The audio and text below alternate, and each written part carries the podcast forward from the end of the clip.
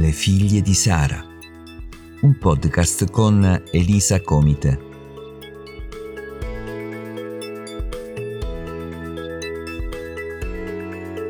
Per continuare a sperare nonostante le circostanze. Ben ritrovate carissime. Oggi vi parlerò di come Dio ci libera dall'afflizione.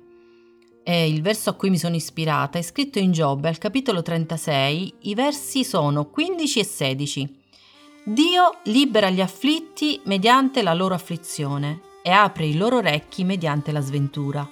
Egli vuole sottrarre anche te dal morso dell'avversità per portarti in un luogo ampio senza restrizione, con una tavola imbandita piena di cibi succulenti. Voglio raccontarvi la storia di un uccellino, un piccolo piovanello di nome Piper.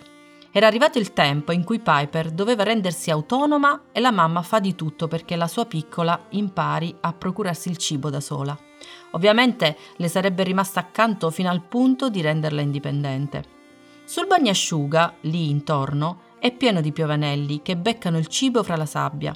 Tutti gli uccelli sono stati addestrati a tenere le onde sott'occhio per evitare di esserne travolti. Così la mamma del nostro piovanello va verso il bagnasciuga e prende il cibo solo per sé.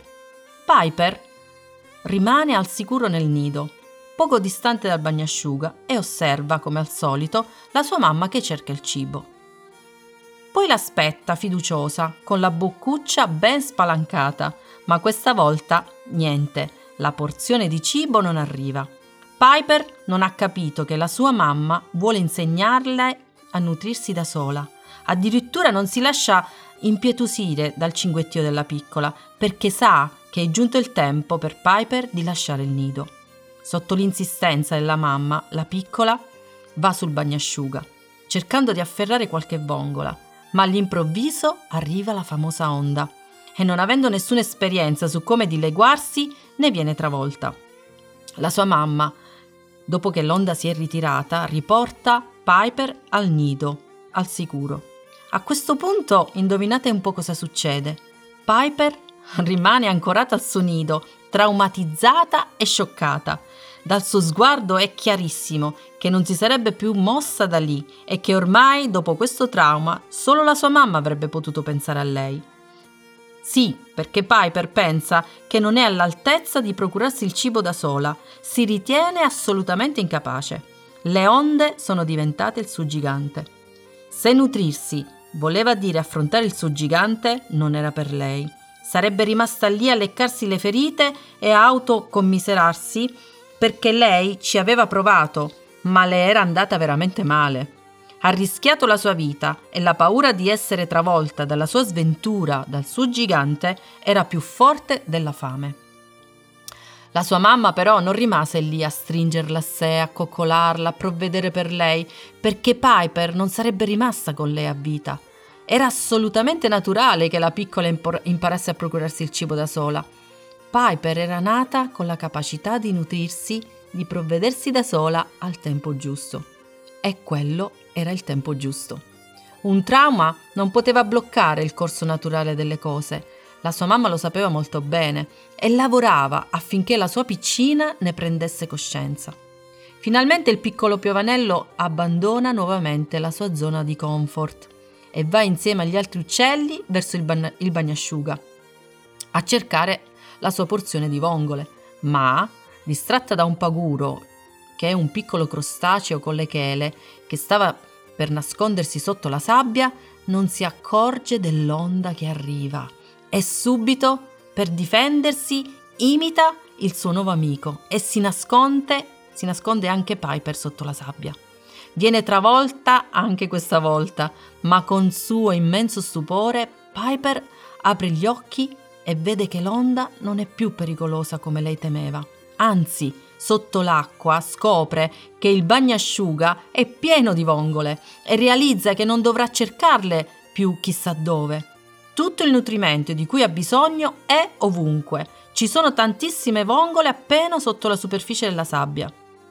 Piper finalmente riesce a essere liberata dalla sua sventura, proprio attraverso la cosa che più teme, essere travolta dalle onde.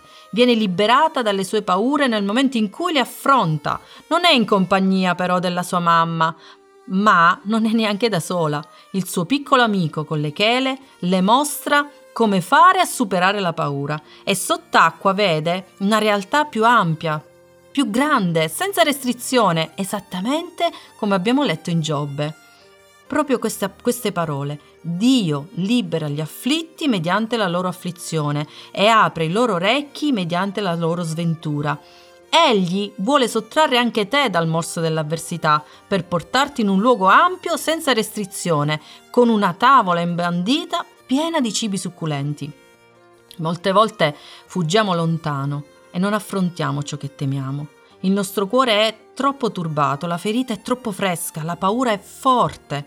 Ma se la Bibbia dice che possiamo essere liberati dalla nostra sventura, ci dobbiamo credere, dobbiamo mettere fiducia in colui che l'ha detto. La Bibbia dice che nessuna parola che esce da Dio rimane senza portare frutto e questo è scritto in Isaia al capitolo 55 verso 10.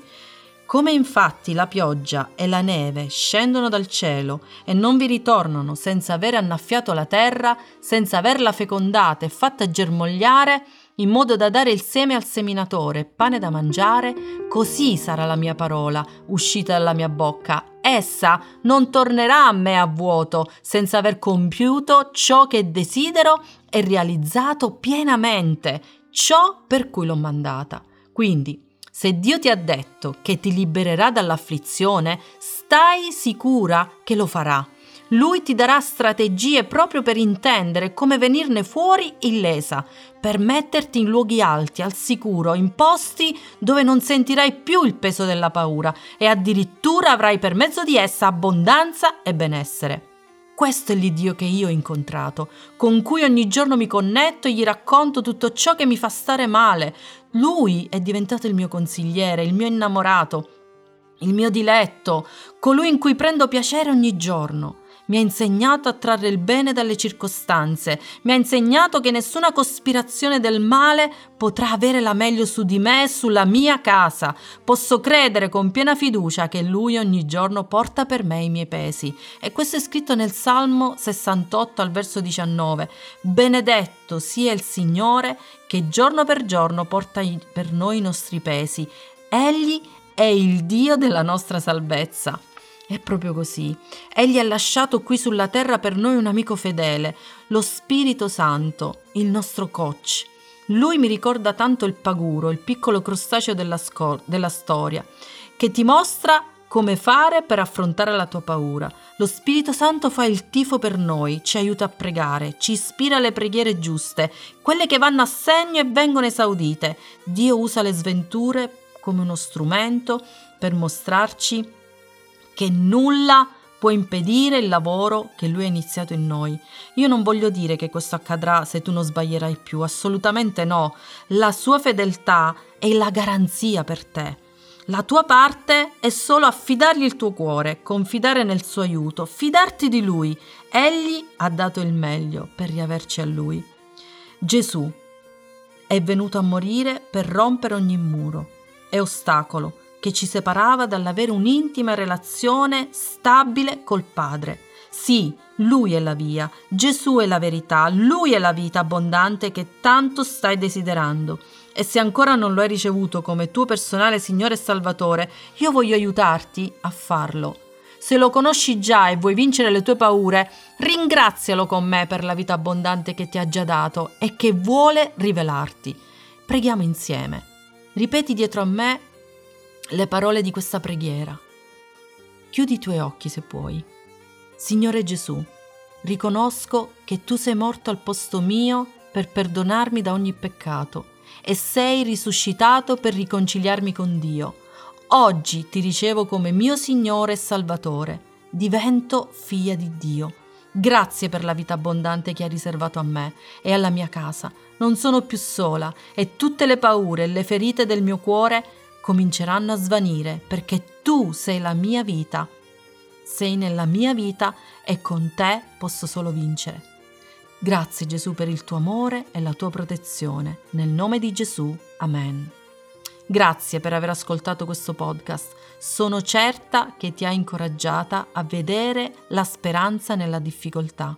Un forte abbraccio da Elisa Comite.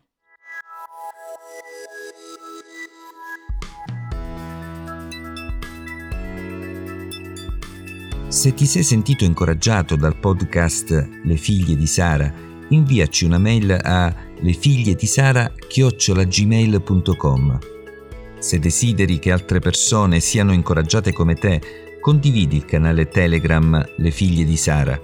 A presto e al prossimo podcast.